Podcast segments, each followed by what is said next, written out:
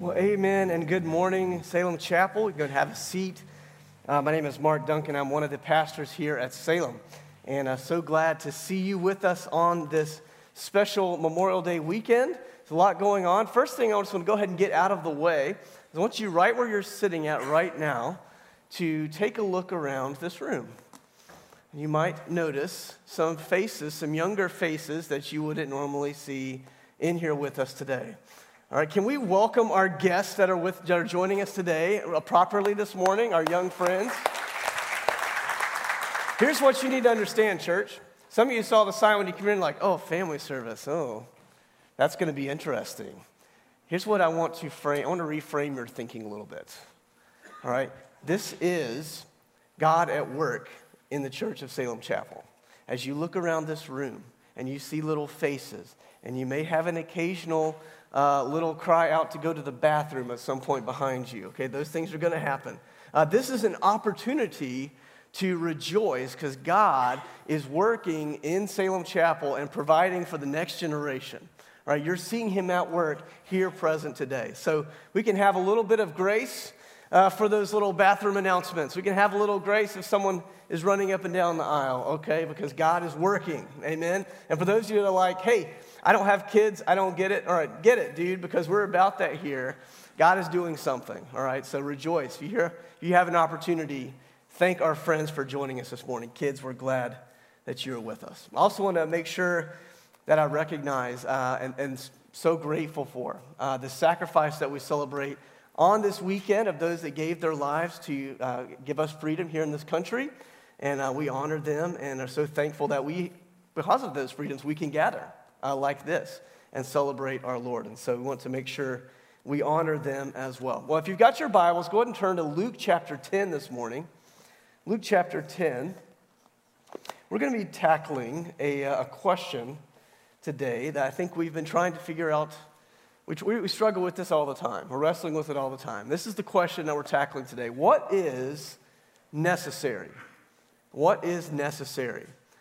Uh, now, the interesting thing about that question is, is if I went around this room and had each of you answer, which we of course don't have time to do that, I would be guaranteed that I would get a host of different kinds of replies, right? Your standards for what is necessary are probably different than what mine are, right?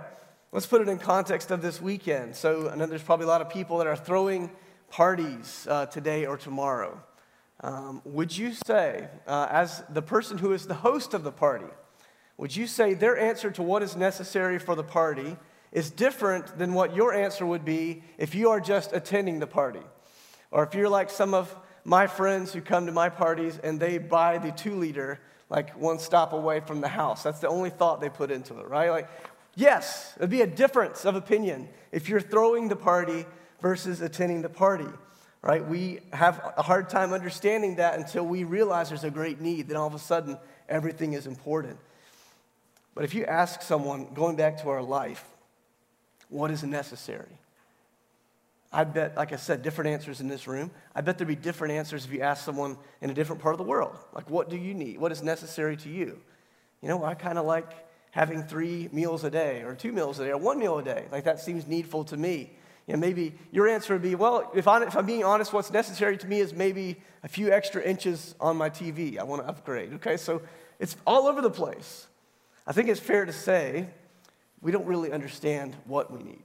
We don't really understand what is necessary on a fundamental level. And so, what I'm going to read here, here for us in Luke chapter 10, what I believe God has for us this morning, uh, is a wake up call. Uh, it's a check on, on what is necessary. It's a very familiar passage uh, if you've read the Gospels. So even our kids may have heard this story before in Salem Kids. Uh, but Luke chapter 10, we're going to start reading in verse number 38. Read along with me. Now, as they went on their way, Jesus entered a village, and a woman named Martha welcomed him into her house. And she had a sister called Mary who sat at the Lord's feet and listened to his teaching. But Martha was very distracted with much serving. And she went up to him and said, Lord, do you not care that my sister has left me to serve alone? Tell her then to help me. But the Lord answered her, Martha, Martha, you are anxious and troubled about many things, But one thing is necessary. Mary has chosen the good portion which will not be taken away from her. If you've got a pen, you underline in your Bible that phrase, one thing is necessary. There's one thing I want us to walk out of this door today with. It's with that. It's very simple. Even the kids can remember this. One main idea that one thing is necessary. Not one thing is the most necessary. Not one thing is a higher priority. That's a lot of times what this, I think, what this passage gets made out to be priorities. One thing is necessary.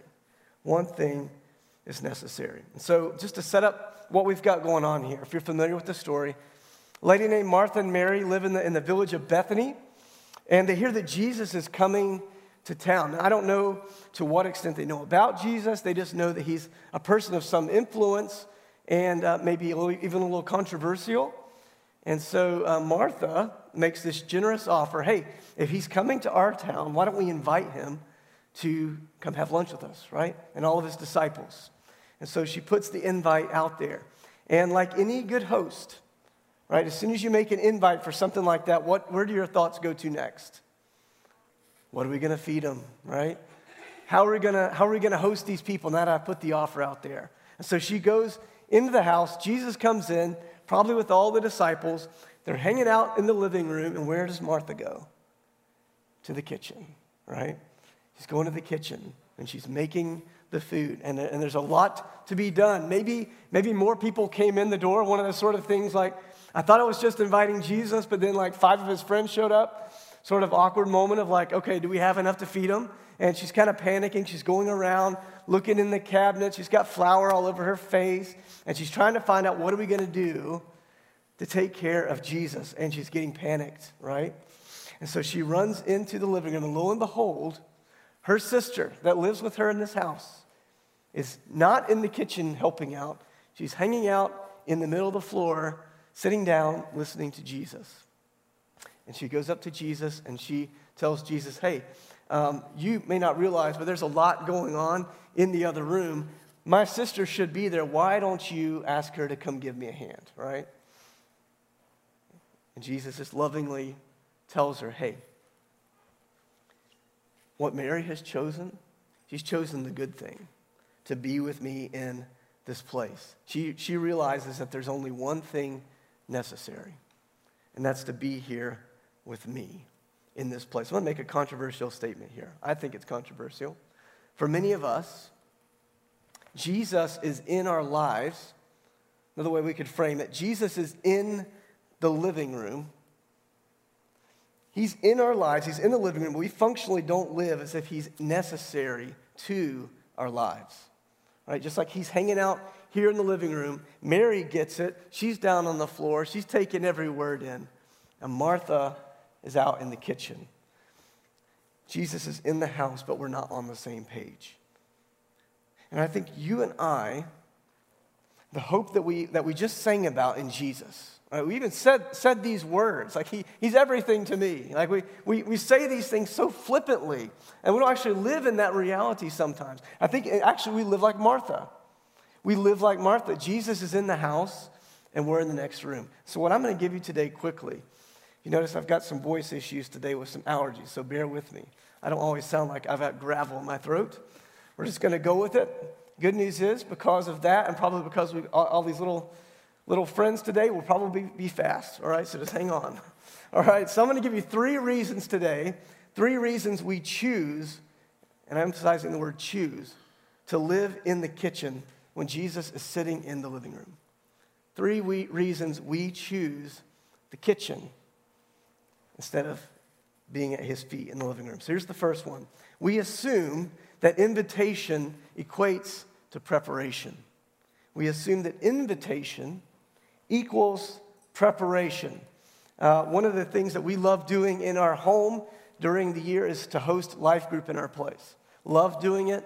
People come up and, and, we, we have a great time together. But what many of my life group folks don't know is about the mad cleaning dash that happens about an hour before they arrive. All right, I get home from work, my wife Allison gets home from work, the kids are home from school, and it's like get in the middle, and like, you're doing this, you're doing this, you're doing this. All right, break, and we go. And like, everyone's running around the house doing all the things. You know, I have floors and toilets in case you're wondering what I get, what I get picked for. Those are in my wheelhouse, I guess. Now, here's the reality. Do you think life group could still happen even if we didn't do those things? I'm pretty sure it could, right? Like we do have a dog and there is dog here, but I think it'd be okay. Right? I think the importance of why we were there would trump the fact that my house is maybe not as clean as it would be. But that's how we think though, right? Hey, people are coming over, so I need to get inside and clean it all up and make it look as good as it can. I want to present my best self, right? Because we know people look at us and what do they do?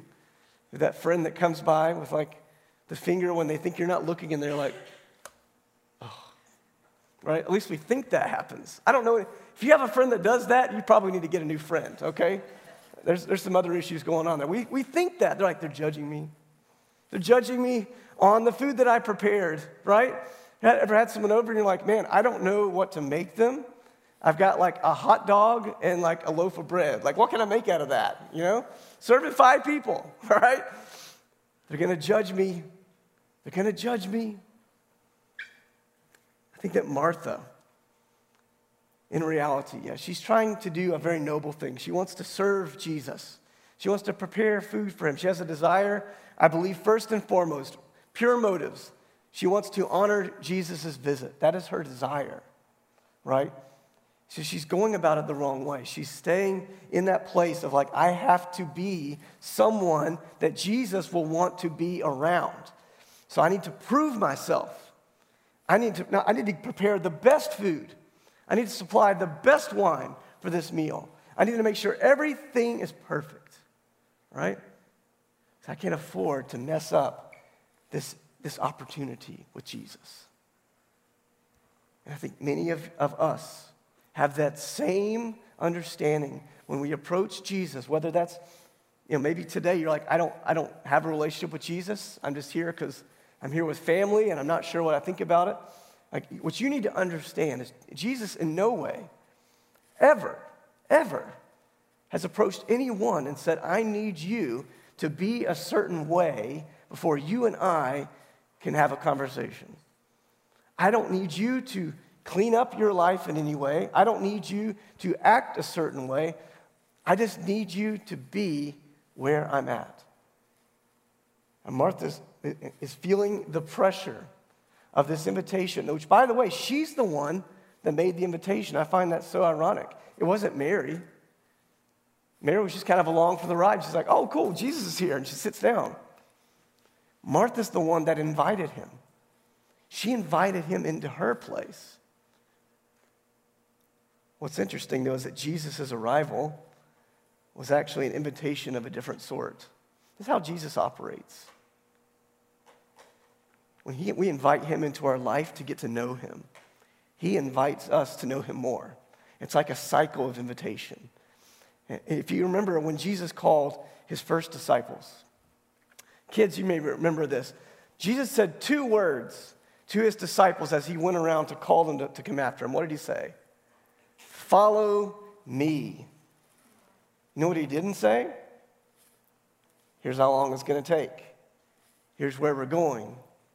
You might want to pack a lunch. He didn't say any of that stuff. He just said, Come, follow me. And I will do what? I will make you fishers of men. I will make you into something you're not. You and I are often, I think, hesitant to believe that reality that Jesus actually wants to be with me in the middle of my mess that he doesn't need me to do all of these other things first. He just says, Come and be with me. Sit at my feet. Let me speak things that are true over you. Let me tell you who you are. You don't need to prove yourself to me. And I think for many of us, that's an obstacle to wanting to be close to Jesus because we believed something that is not true. Jesus didn't come to be impressed by me. Jesus didn't come to be entertained by me or served by me. What does Mark 10 45 says? It says, The Son of Man came not to be served, but to do what? To serve and to give his life a ransom for many. Jesus didn't come to Martha's house for Martha to serve her. Jesus came to Martha's house so that he could serve Martha. It's not what Jesus is expecting of me, it's about what Jesus is making of me. That's what he wants us to understand when he says only one thing is necessary. So you have so many other things that occupy your life, so many other things. We'll get to some of that later that distract you and pull you from this reality. You need to recognize only one thing is necessary, and it's to be with me. To be with me. Not to impress me, just to be with me. We struggle with that one, don't we? We're a, we're a very do culture, aren't we? Like we like to get stuff done. Uh, even, even when we approach Jesus, we believe Jesus only cares about quote unquote good people. Only good people are going to go to heaven. Like we believe that. You know, we have maybe before. And Jesus is like, no, I was good when you were not, so that we could be together. We just sang that song, the Revelation song. And I love that. It's, it's directly quoting out of Revelation 21. One of my favorite verses in that chapter is it says, The voice from heaven speaks and says, The dwelling place of God is with man. Jesus is like, I just need you to be with me. When we're together, that will transform you. You don't do the transforming part. I will make you ready when you feel inadequate. Here's the second reason we tend to stay in the kitchen. Right, so we tend to stay in the kitchen because we don't think that we're up to Jesus' standards. This is the second one. When all we see is weakness, what we fear is failure. When all we see is weakness, what we fear is failure. Go back to verse 40. So Martha was distracted with much serving. All right, she is in the thick of it, right? There's a lot going on. And so she goes up to Jesus and says, Lord, do you not care that my sister has left me to serve alone? What an amazing statement that she approached Jesus and asked him, Do you not care? Have you ever asked that question to Jesus before? Ever caught yourself asking that? May not be in those exact words. You know, we have countless examples in Scripture of other people asking a question like that. Job, because he bring, you know, brings some memories to mind there, had a lot of questions for God. Prophet, Prophet Habakkuk had a lot of questions for God. Don't you care? Don't you see what's happening? Even Jesus' closest disciples, when they're in the boat and the storm is happening, and he's asleep in the back because his confidence is in the Lord, they come to him and shake him and say, Don't you care? Don't you care that we are perishing? Isn't that an ironic question, though? I mean, the very fact that God Himself in human form was in her living room, was that not evidence enough that for sure Jesus cared about Martha? Absolutely. But what Jesus was trying to reveal to Martha in that moment was that her concerns and her worries and her distractions of all these other things that were going on was not the thing that she needed most in that moment. She needed more of Him. When you and I look around and we see weakness in ourselves, and by the way, when we draw close to Jesus and we really abide with Him and we let Him teach us about ourselves, we listen to His Word and we read it, guess what? It's going to do something. It's going to expose weaknesses. It's going to expose them. Some of us don't like that, right? You know, I, I have friends, I have people who are close to me, like, I don't want to go to your church because I know there you guys are going to talk about that sin stuff. I'm like, well, I mean, that's one of a few things that you might hear. But the reality is, like, we don't talk about the sin stuff without talking about the grace stuff, right? That, it, that broken people. We're all broken people. We're all weak people. We all have failures and we all have flaws. We cannot heal ourselves. We cannot make those up. We can't do what our world encourages us to do, which is Try harder and be better. That's the motto for the world. Try harder, be better. Right? We have this mindset of like, I just need more education. If I get more education, then I can do this.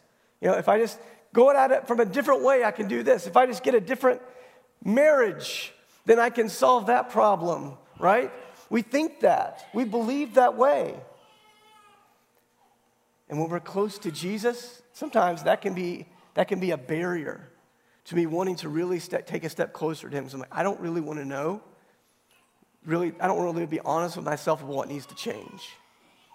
And one of the most sobering things that we have in, in our life group every I know I've mentioned life group two times, but one of the most sobering things to me is during our guys' breakout time where just the guys are together, there's a recurring theme that's happened over 10 years of life group that I've had the privilege to be a part of. And that is this vulnerability that guys will put out there in that moment say, like, I don't, I don't know what's going to happen with my work. I'm afraid I'm not going to be able to provide for my family. You know, I'm not sure how to fix things in my marriage. I feel like I'm dropping the ball there. I feel like I'm dropping the ball as a leader in our home for our kids. And what you hear, when you hear that over and over and over again, is, is a vulnerability and an awareness that there are weaknesses here. And for many of us, that's the most scariest thing to us. And you remember those dreams you used to have? Maybe you still have them. Like, where you, I, I remember as a kid, like you would dream that you went to school and you forgot your clothes. Like, that's a classic one, right? Or like there's something like missing, like from, you know, from your face. Like you went to school and like you're missing your nose or something weird like that. And you're like, like, why do you have weird psychological dreams like that? I'm sure some smarter person than me could probably tell you the exact reasons why. But I think it's like based on the fact that we, we don't want to appear incomplete. We don't want to appear vulnerable. That, that's, a, that's a big step for those guys in life group to admit, like, yeah, I, I don't know how this is going to work. So I, I think I need to go to Jesus with it. Like, we don't want to admit that. That fear of admitting failure uh, bears a fruit in us of wanting to, to push away from Jesus because that's the guy that just exposes my weakness. And then we look for excuses sometimes to do it. I mean, even look at Martha. She went into the living room and she went straight up to Jesus. And she's like, I can just see her with her hand on her hip like this. Do you know everything that I have to do in that kitchen? You probably don't, but I've got a lot going on. And that girl right there, she should be in here helping me. Why don't you do something about it? Don't you care about this meal? Mean, I can hear her saying that, right? That's exactly what we do. We're like, well, it's not my fault.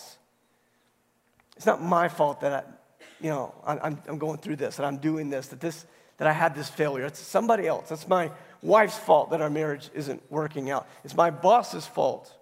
He's such a jerk. When we get close to Jesus, we are confronted with the reality. Like, no, yeah, th- that's a broken person, my boss. And my wife, she's also broken, but the reality is, I am broken. I am broken. And I only just need to try harder and do better. I need to get my relationship with Jesus in check. I need to spend time with Jesus. Jesus' response to Martha's accusation, because that's what it was right, was what? Martha, one thing is necessary. One thing is necessary. Right now, your mind is only focused here. You're missing the reality that I am in the house with you. I'm here for you. Yes, you may be aware of your weaknesses, but that is why I'm here to reinforce my love for you.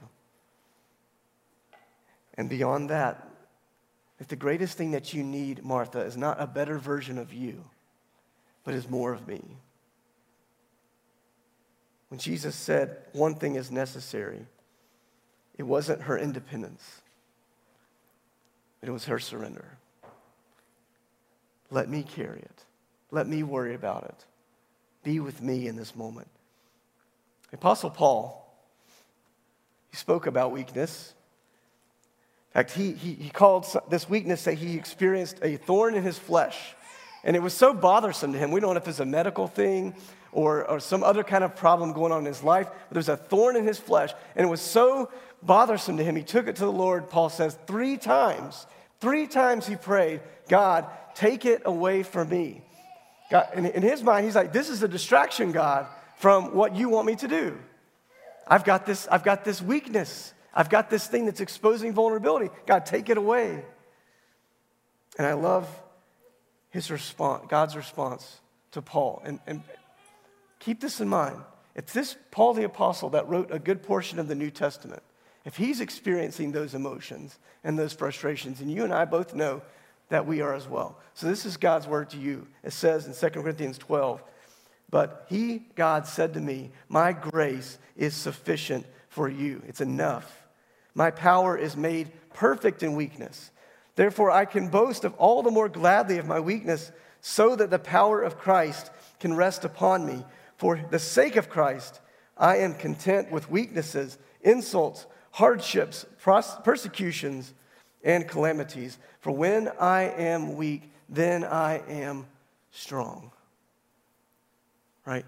Paul didn't just like snap to that reality that the weaknesses in his life, the, fail, the pending failures, all the balls he's trying to juggle in the air, and he can't keep them all up there. He didn't arrive at the conclusion on his own that God was the one that was going to take care of that and that there was actually strength in his inabilities. He didn't arrive at that. Jesus brought it to him. When he took those things to the Lord and he abided in his presence and he let him tell him what is true, he told him, Paul, there's a weakness present in your life that for me is going to be a strength. Because every when you when you look at that and you see weakness, I see opportunity. I see opportunity to work in that.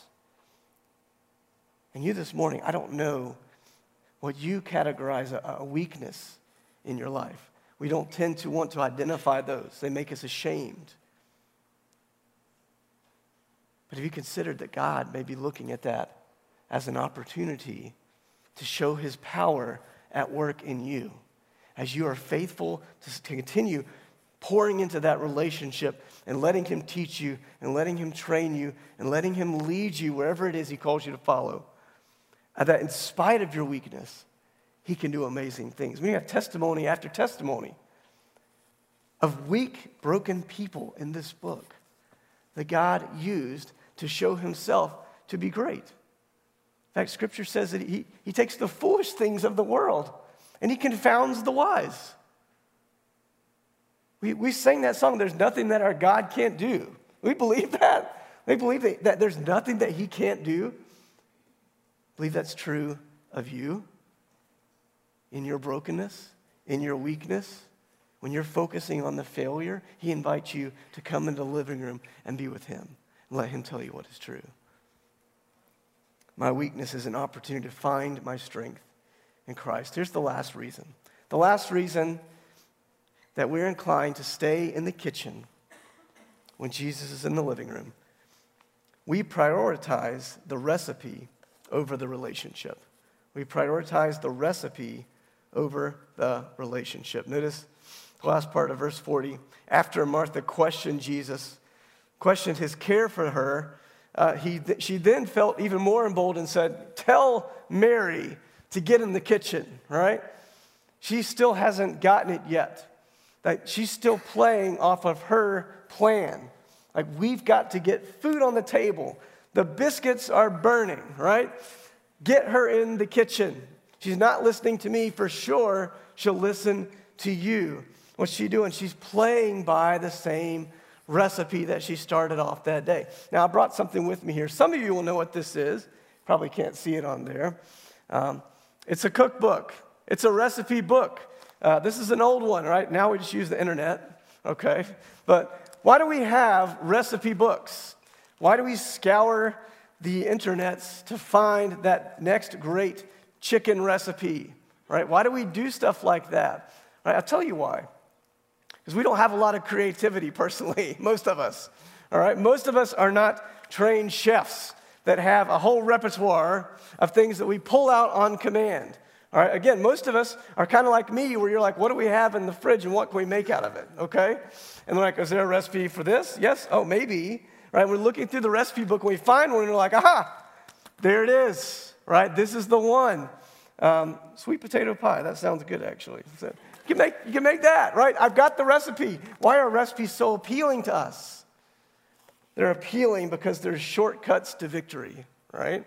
It's a shortcut to victory. Like, I don't have to go through the hard work of figuring out if this thing actually works out because Frances Youngblood tells me that this is the best sweet potato recipe she's ever made, you know? I can take Francis's word for it. It's going to be tasty. It's a shortcut. Like we like recipes. We like recipes to tell us what to do and how to act and what to think and things that make it easier for me to decide. We like it. I'm going to step on some toes, so hold on. We have a lot of recipes that we live by. All right, let's start with the kids. All right, kids, here's a recipe. It's a good, and uh, by the way, these are not bad recipes. I want to clarify that. These are not bad things. It's context, right? Here's the first recipe get good grades in school, kids. That's a good recipe, right? All the parents are like, yes, right? That one, listen to that one. That's a good recipe, important. All right, here's another one. Participate in all the extracurricular activities you can so it looks good on your permanent record, right? Make sure that it, you're, you're building up that record so that, you know, later it's going to come out great for you. Here's another one. Go to a nice college. All right, good. We like education. Yep. Marry the love of your life. Like that's a recipe that we like, and some of us, um, you know, I'm I'm waiting for that day, okay? Like, yeah, we're looking at, look at, that's one that we, that we have. Here's another one. Get a well paying job with plenty of opportunities for growth, right? That's a recipe. Settle down and have a few kids, preferably spaced two years apart. Yeah, so that works out, right? Have some healthy kids, right, that can do all the things. Get those kids in church. And that's a good one, okay? Get those kids in Salem Kids. They need that. That's a recipe. It's a good one, though. It's a good one. Here's one practical make a budget and live on it. A lot of value in that.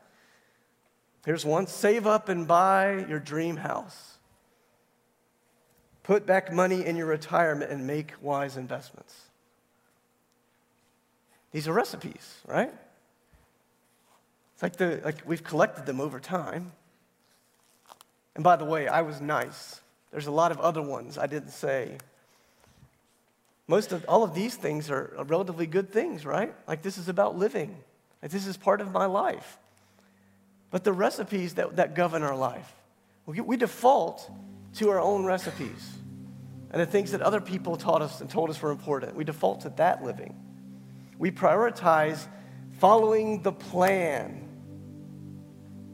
and that's another thing that makes it difficult sometimes for us to want to take a step closer to Jesus because he seems like such a wild card to my plans.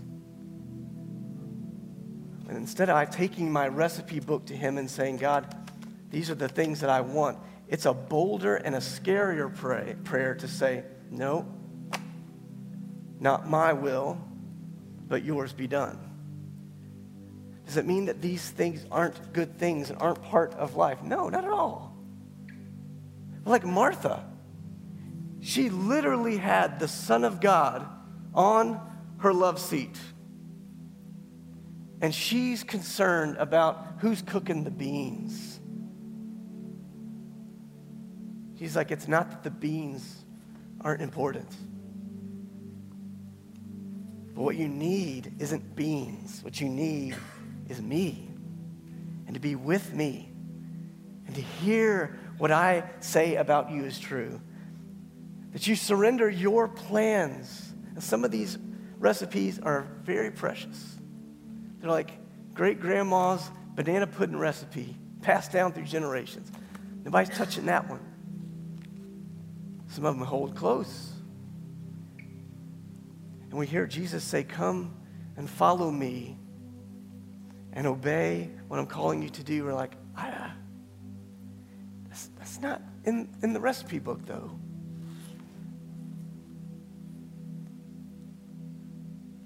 Martha presumed to tell the Lord what he should be about.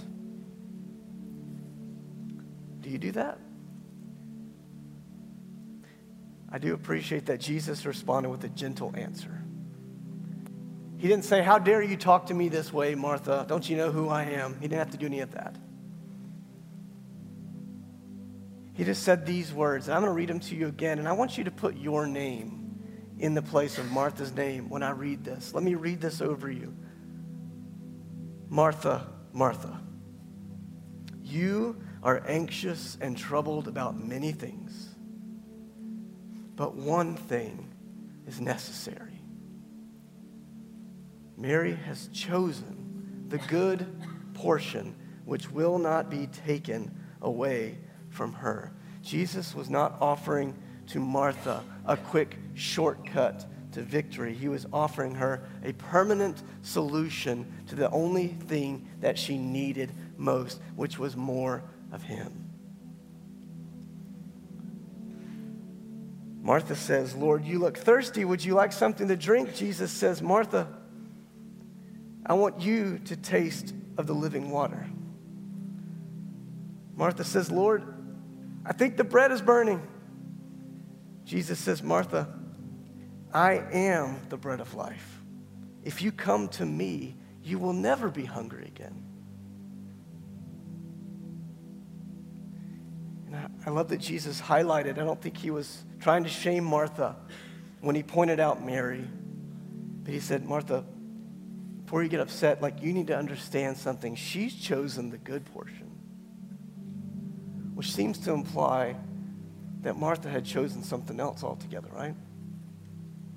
So we have a choice. We have a choice. Jesus invites us into his space to know him, to be with him, to let him tell us who our identity is, for let him to define what our value is, let him be our hope and our future and the writer of our plans. But we have a choice to leave the kitchen where we're working and go be with Him. What are you choosing this morning? Would you bow your heads for a second? Jesus is saying that He is the, the one thing that is necessary. He means that that is the case in your day, in your week, in your present, in your future, in your parenting, and in all aspects of your life. He is the one thing that you most need.